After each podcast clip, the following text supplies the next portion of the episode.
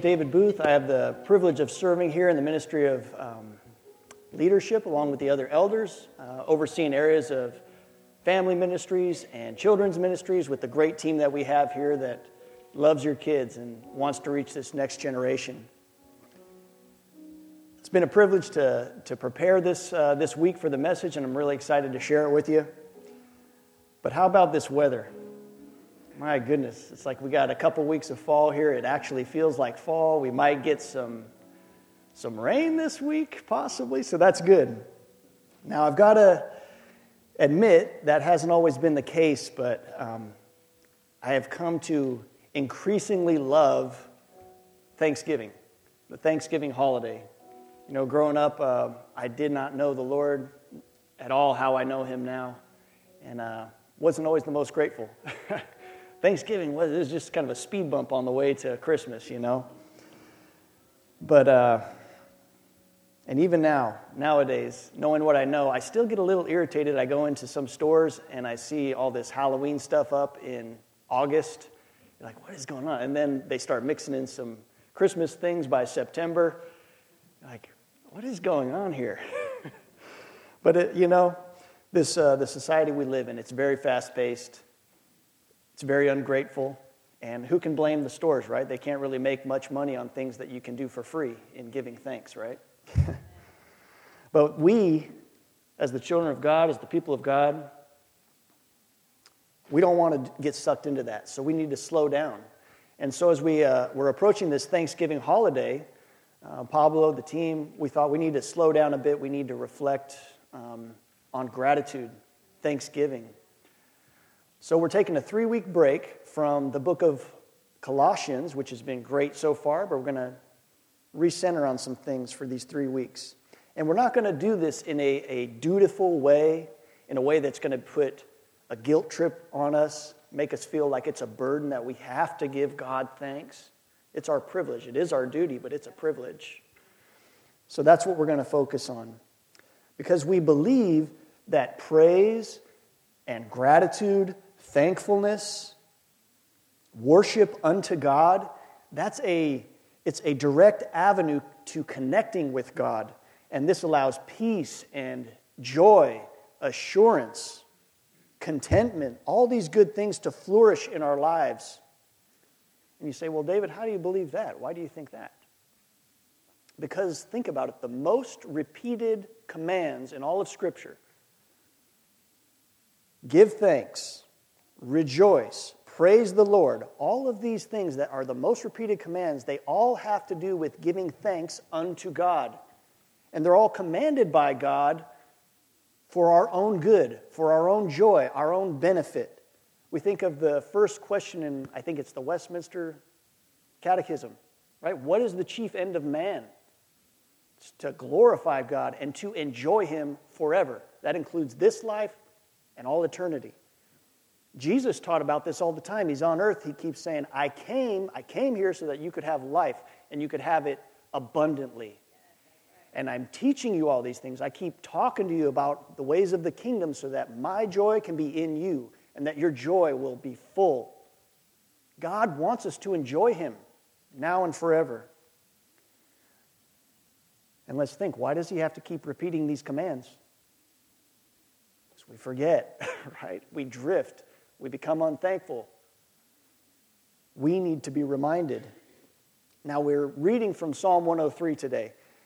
And David, the shepherd boy of Israel, who became the king of Israel, the man after God's own heart, he needed to be reminded of this too. David was far from perfect. He was a sinner. He was just like you and I, flesh and bone. But of all the people recorded in Scripture, barring Jesus, I cannot think of a man who embodied a lifestyle and a heart of worship like David did. I mean, he, he remember when he brings in the ark into the town and he's just dancing before the Lord, and people are mocking him like, This guy's supposed to be the king. He's supposed to be dignified. He says, I don't care. I will dance before the Lord. I will have joy before my Lord.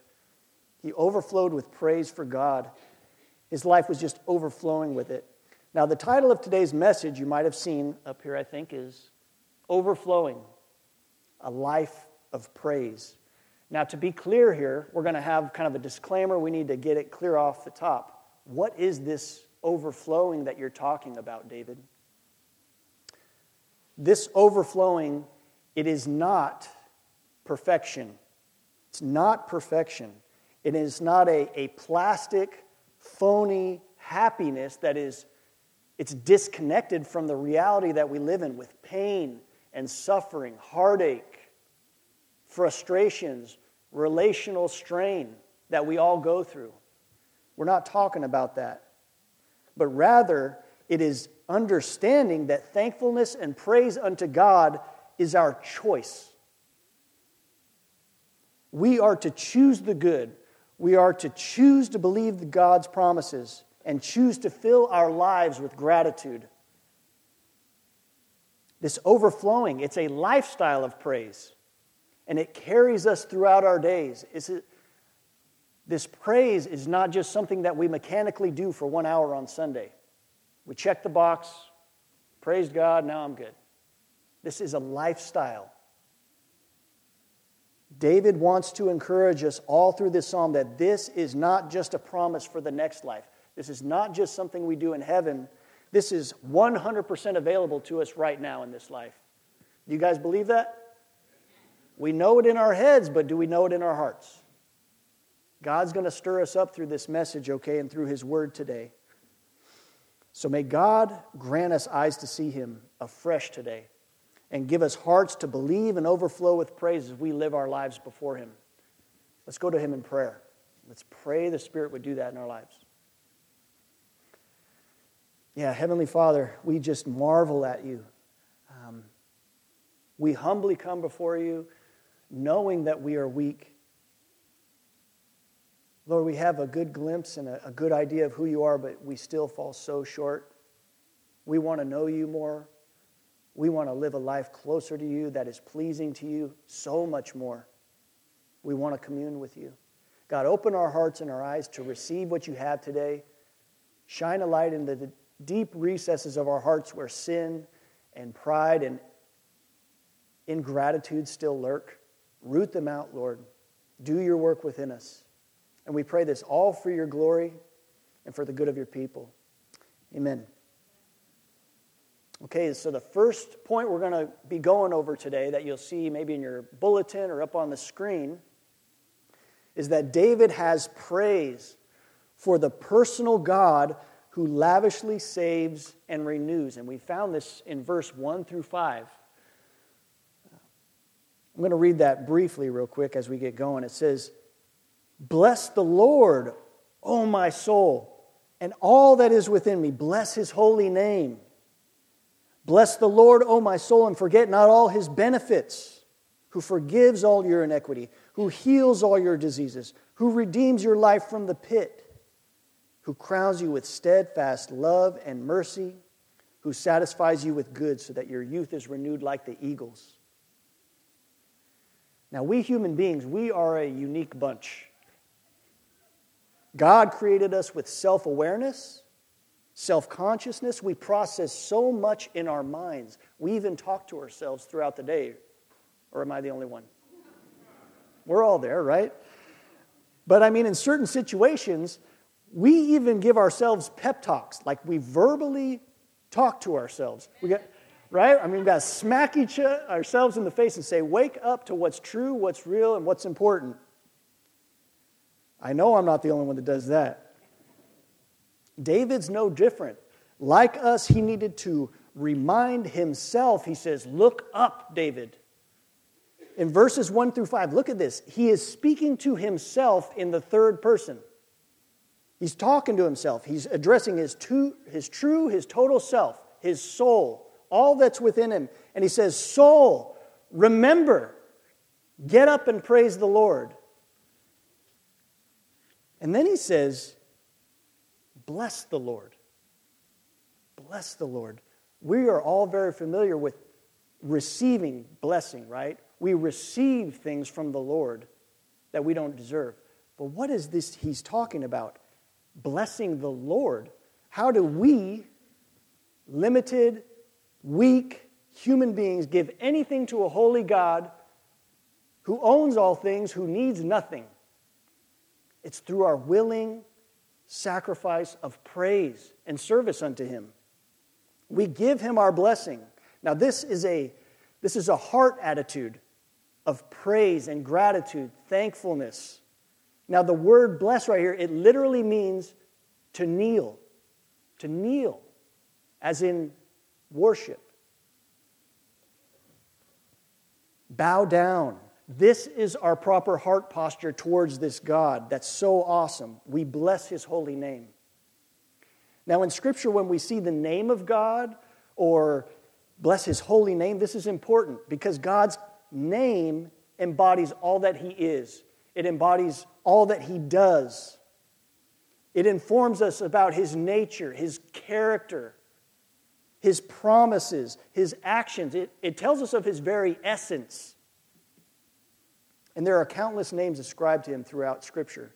But the one we see in this psalm, and it's largely used throughout the Bible, is the personal covenant name of God as revealed to Moses when he was in the wilderness. He saw it in the burning bush. And again, we're talking about imperfect people. You talk about Moses, he's a murderer. He was raised up in Egypt, brought up in Pharaoh's house. He sees his Israelite brethren, some slaves being beaten out there by an Egyptian taskmaster. He goes out there, he murders him. Then he's on the run. He's out in the wilderness. And at this time, he's tending the sheep, the animals of his father in law Jethro. And he's out there and he sees this bush that is on fire and it's burning. It's burning. It's burning. It's not consumed though. And he goes, What is going on over there? And he goes to it. And the Lord speaks to him from there. And God speaks to him at that time. He says, Moses, you're going to be my man. You're going to go back to Egypt. You're going to talk to Pharaoh. You're going to bring my people out of the land of slavery. You're going to bring them right out here to worship me again. They're going to know who I am. Moses is very apprehensive. He's like, I'm not, I'm not too smart. I'm not too bright. I don't speak very well. He's very apprehensive. And so look in this passage, Exodus 3 13 to 15. Then Moses said to God, Well, if I come to the people of Israel and I say to them, The God of your fathers has sent me to you, and they ask me, Well, what's his name? What shall I say to them? God said to Moses, I am who I am. And he said, Say to this people of Israel, I am has sent me to you. God also said to Moses, Say to this people of Israel, the Lord, the God of your fathers, the God of Abraham, the God of Isaac, and the God of Jacob has sent me to you. This is my name forever. And thus I am to be remembered throughout all generations. He is the great I am. He's the self existent one. He's the one alone who has life in and of himself, the only self sufficient being in the universe. Now, guys, track with me here, okay? This gets a little tricky. Okay, put on your student caps here. Do you see in your Bible where Lord is in small capitals? See that? It's not like uppercase L and then lowercase ORD. It's all capitals. It's kind of weird. Every time you see this, it is a substitution for the personal name of God, as disclosed to Moses. In Hebrew, it sounds like I am. It's Hayah. This is known, or it was actually written in our, our Bible, in the original text, YHWH. It's known as the Tetragrammaton. That means four letters. Because in the ancient Hebrew written language, they did not use any vowels. There's no vowels used. So, there truly is no consensus at this time on how it's pronounced, the name of God. But most have landed on Yahweh, Yahweh. But the Jews, for fear of mispronouncing the name of God or taking the Lord's name in vain, they said, let's not even go there. Let's not even write it. Let's not even try to pronounce it. So they substituted Yahweh with another term, Adonai, which means Lord, as in Lord of all, Lord Most High, Adonai. Christians, we have continued the tradition in most of our Bible translations. That's why you see it the Lord, Adonai. But that's deep enough for now. Okay? That's deep enough for today. The point I'm trying to highlight in all of that is that this, this personal nature of God and David's relationship with Yahweh, this relational God who's got a name, not just a title, he's not a force, he is a person a personal God.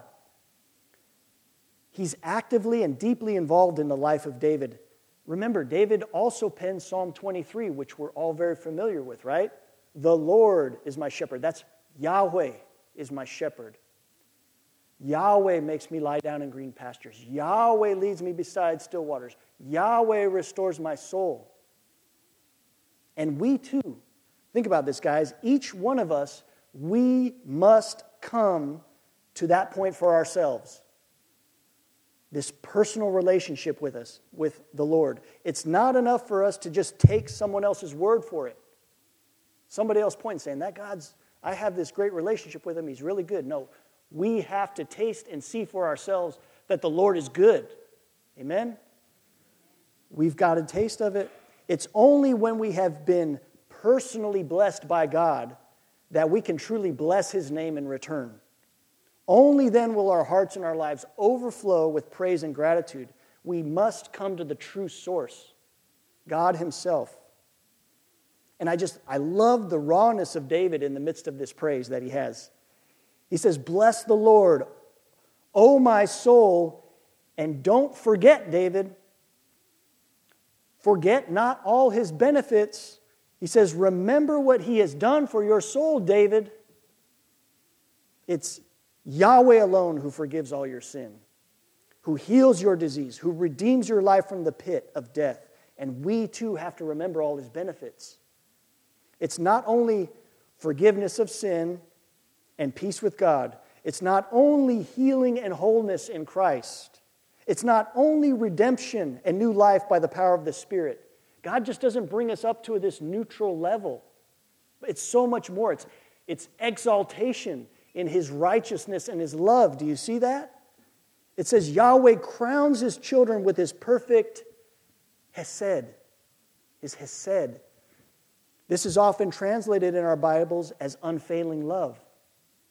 It's loving kindness or steadfast love and mercy. It's a, a compassionate love that keeps promises, it moves to action. And it's this joy and crown of God's love being bestowed on us that transforms our hearts and our desires to want to live in a life that's pleasing to Him. We think of uh, Psalm 37 Delight yourself in the Lord, and He will give you the desires of your heart in Yahweh. And that brings us now to our second section of this psalm. David has praise for the compassionate God of all mercy and grace. All mercy and grace, 6 through 13. Now, this is no surprise, right? This has always been the nature and character of God. He's holy and righteous, yet he's merciful and compassionate. This was continually demonstrated to Moses and the people of Israel as Yahweh revealed his ways in dealing with sinful humanity. In Exodus 34, 6 through 7, the Lord passed before Moses. Moses is out there in the wilderness. He's dealing with the people. They're being rebellious. He's like, I don't want to walk with these guys anymore. But I need you, Lord. I need you to show me who you are. And he says, You can't see my face or you'll die. I'll put you in the cleft of this rock. I will shield you, and you can see my back as I pass by, and I will proclaim my name unto you. I will tell you who I am. This is awesome. This is the Lord talking about himself. Look at here. He says, The Lord, the Lord that's Yahweh, a God merciful and gracious, slow to anger and abounding in steadfast love and faithfulness, keeping steadfast love for thousands, forgiving iniquity and transgression and sin, but who will by no means clear the guilty, visiting the iniquity of the fathers on the children and the children's children to the third and fourth generation. Now, as we look back in Psalm 103, we see the same kind of language used, right? And David's rejoicing in God's character.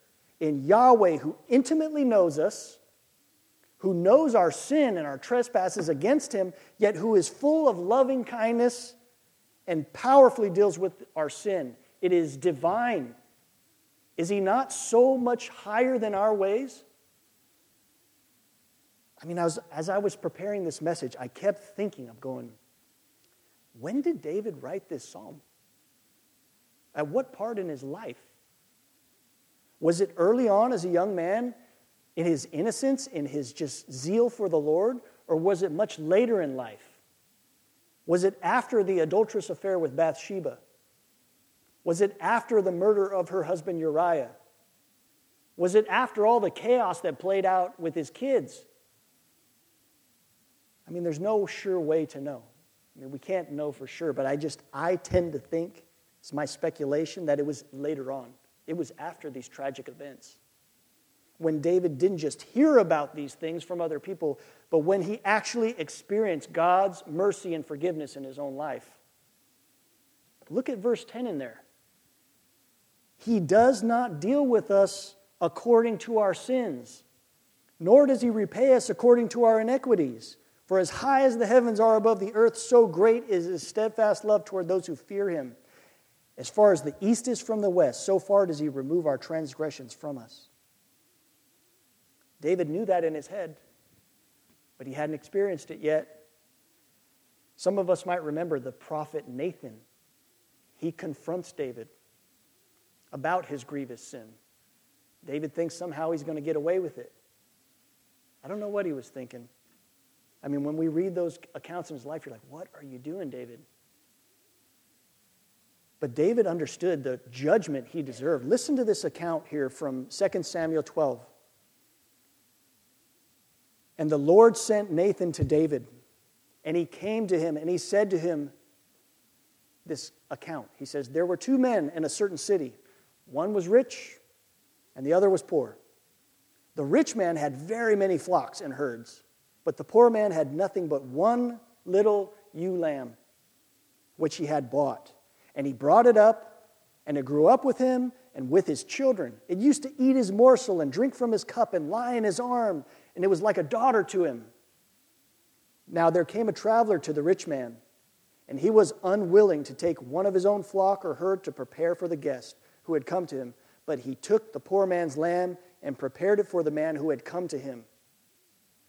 And then David's anger was greatly kindled against the man. And he said to Nathan, As Yahweh lives, the man who has done this deserves to die. And he shall restore the lamb fourfold because he did this thing and because he had no pity. And Nathan said to David, You are the man. Thus says the Lord, the God of Israel I anointed you king over Israel and I delivered you out of the hand of Saul, and I gave you your master's house and your master's wives into your arms, and I gave you the house of Israel and of Judah. And if that were too little, I would add to you as much more. Why have you despised the word of the Lord to do what is evil in his sight? And he goes on to say there's going to be some serious consequences for you, David, in your life. But he goes on, and David says to Nathan, I've sinned against Yahweh. But listen to this Nathan said to David, The Lord has also put away your sin. You shall not die. But nevertheless, because you did this deed, you have utterly scorned the Lord. The child who was born to you shall die. This is heavy stuff, guys. It's raw and it stings. God's saying, You're going to deal with some consequences, David, and that child that you were ashamed of, that you tried to hide, I love him. He's mine. He's coming home to me. And you're going to have to deal with this junk that you have caused through your sin. But nevertheless, you're not going to die, and your soul still belongs to me. You will be with me, David. This is raw, man. It's so real, and it's another reason to overflow and bless the name of Yahweh. Because think about it, guys. If you're a Christian, if you're here today, let's get brutally honest. No matter who you are, no matter how serious you think your offense is before God, the truth is that God has not dealt with you according to your sin. He has not repaid you in full for what you fully deserve. Do you get that? Do you really understand what He has done in His grace and mercy? I'm reminded of this song by the Christian rapper. His name's Lecrae. He had one verse in there always stuck with me. It says, God has never been obligated to give us life. If we fought for our rights, we'd be in hell tonight. Amen. So, again, who will deal with your sin? Remember the passage from earlier. The Lord forgives iniquity and transgression and sin, but he will by no means clear the guilty. Someone has to pay the price. Either it's going to be you trying and failing for all eternity because your sin is against an infinitely holy God, or someone else can pay on your behalf. Someone sinless, someone holy, someone whose life is of infinite worth and value. It's namely the perfect Son of God, Jesus Christ. If you're hearing these words and you know that you have not turned from your sin, if you know that you have not placed your faith in Jesus as your Lord and Savior, stop playing around. I pray that these words would penetrate and cut right to your heart so that you would look up and you would realize it's never too late to turn to God. Yahweh's compassionate. He will save, He will forgive, He will restore those who fear Him, who come to Him in faith and trust and humility. It's never too late. He wants us all to come and sing this song and join along with the prophet Isaiah. Look at these words from Isaiah 12, 1 to 2. 700 years before Jesus came. In that day you will say, I will praise you, Lord. Although you were angry with me, your anger has turned away, and you have comforted me. Surely God is my salvation. I'll trust and not be afraid. Yahweh, Yahweh Himself is my strength and my defense. He has become my salvation. It's awesome. It's wonderful. And that brings us to our third section. David has praise for the eternal God of life and love. Because just as we read in Isaiah, Yahweh has become our salvation. We need saving. And his rescue, it's full, it's all encompassing, it's eternal for all time. Now, we all know there's many in this world who outright reject, or maybe they, they wrestle with God's existence. They deny our moral obligation to Him as created beings and that we're going to have to give an account to him. Now, willfully or ignorantly, they live with spiritual, spiritually blinded eyes. But no one, even the unbeliever, no one can deny or escape the fact that death is coming for all of us. Believer and unbeliever. Death is the evidence that God is holy and he is serious about sin. Death is the judgment on mankind for when Adam sinned in the garden. God warned Adam there, he says, The day you eat of this fruit, the day you choose to go your own way and do your own thing, you'll die. This death, it represents separation. It says you're choosing to go your own way and make your own decisions about what's right and wrong, Adam, and you're going to be cut off from the true source of all life. And you will wither and you will die, and you'll be separated from me. Romans tells us in 623 the wages of sin is death. When you choose to sin, when you choose to disobey God's right commands, here's what you earn death, judgment. We don't think about it that way all the time, huh? It's a, it's a wage that we earn. In the book of Hebrews, it tells us it's appointed for man to die once, then comes the judgment. No reincarnation, no second chances, no change of mind, no purgatory. We live once, then comes the judgment. David knows this. That's why he slows things down. He's writing these sobering words in this song of praise. He's not trying to be a downer. He's not trying to drive us to despair and be fatalistic. He wants to remind us that this life is a vapor, it's a mist, it's a flash. It will be over so quick. Our bodies are finite. They will break down, they'll return to dust. But our true self, our soul, it has infinite worth and it will endure. Either it's going to be with God in His presence forever, enjoying Him, or it's going to be separated from Him in, tor- in torment. He doesn't want this. This is why He keeps pleading with us, trying to get us to wake up. He doesn't delight in the destruction of the wicked at all. But David, he, he's praising God and he's recounting his blessings, and it's, it's for our example as well, so that we would find unshakable joy and gratitude in Yahweh in every aspect of life, including our final moments, including our death. Who remembers the second half of the Romans verse? For the wages of sin is death, but the free gift of God is eternal life in Christ Jesus our Lord. What a trade off, right? Free gift, something you didn't earn, something granted to you is eternal life. And remember, if if death is separation, this life is union, and it's perfect union, forever union with God. This is wonderful, and it's all made possible through Christ and the power of the Spirit.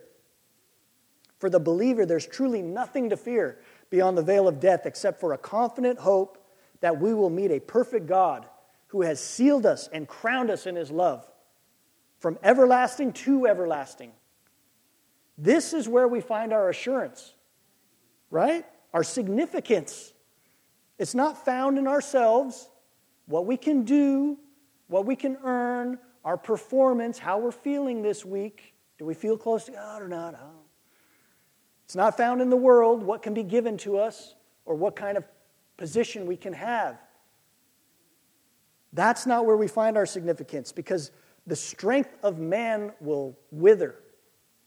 The wisdom of man will fail, and every kingdom of man will one day fall. Yahweh alone will endure. Those united to him, and his kingdom rules over all now and forever. So, yes, we praise him for what endures, what truly matters, that we're known by Yahweh, that he remembers us, that we are significant to him, and will remain in his perfect love for all eternity. Stay with me, guys. You're doing fantastic. It's our last point. Point number four.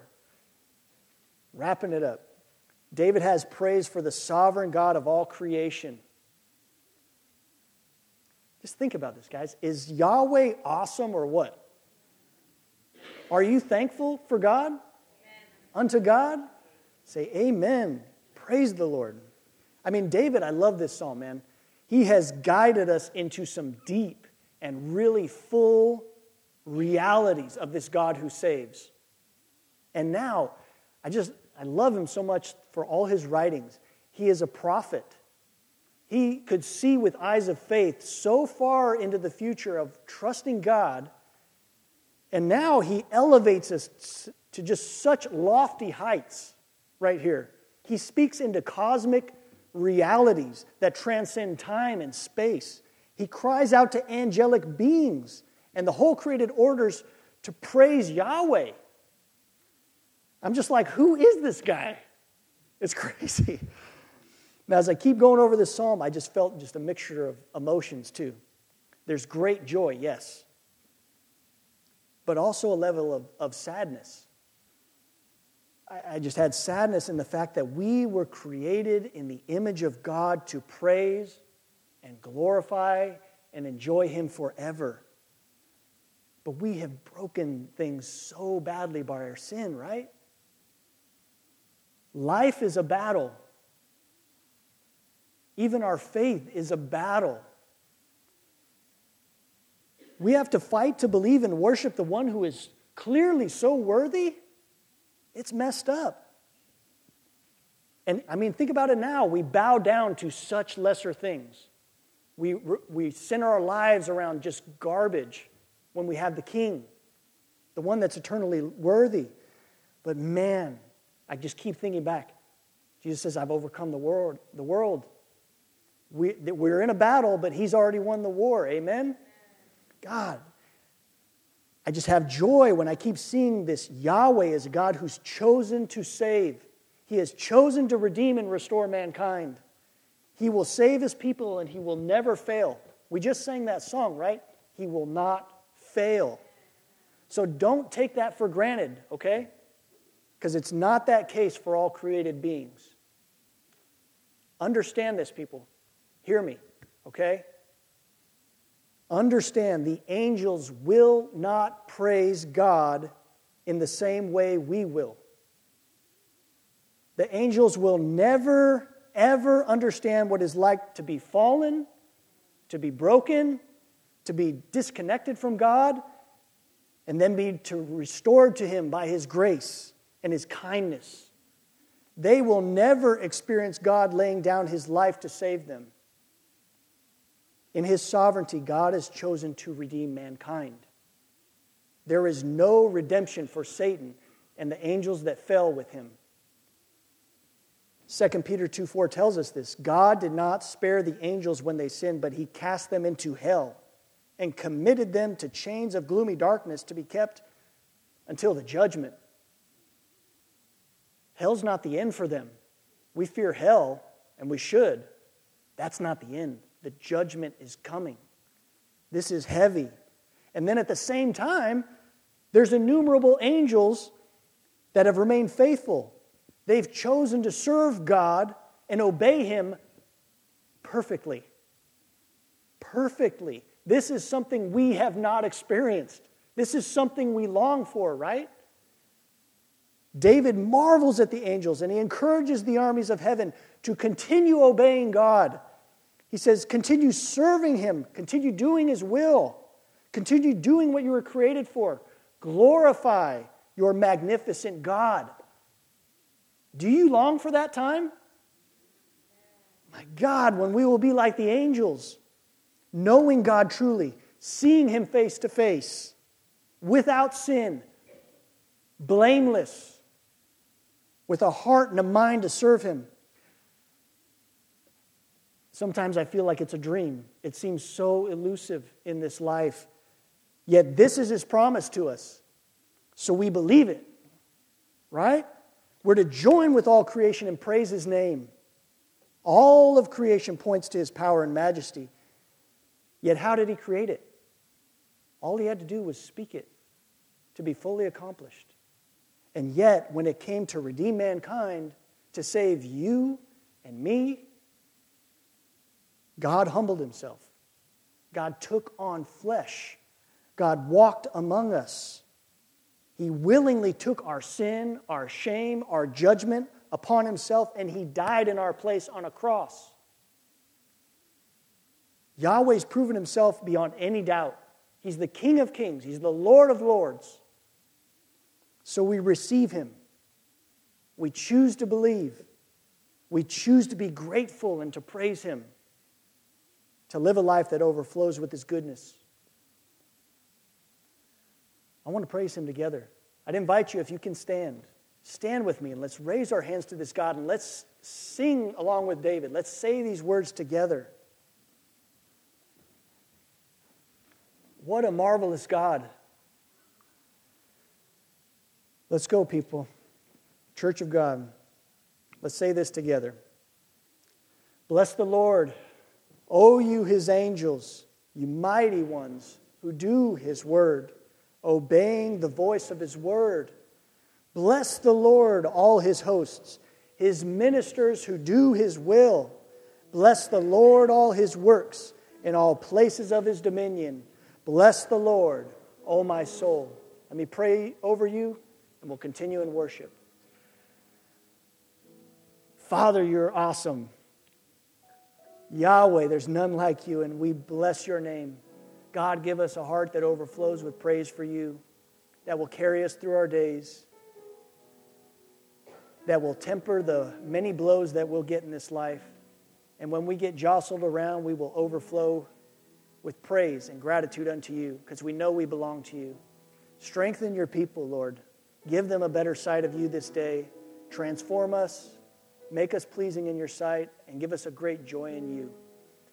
And now, as we sing unto you, Lord, may we just give you our willing sacrifice of praise and give it all up to you. We love you. Amen.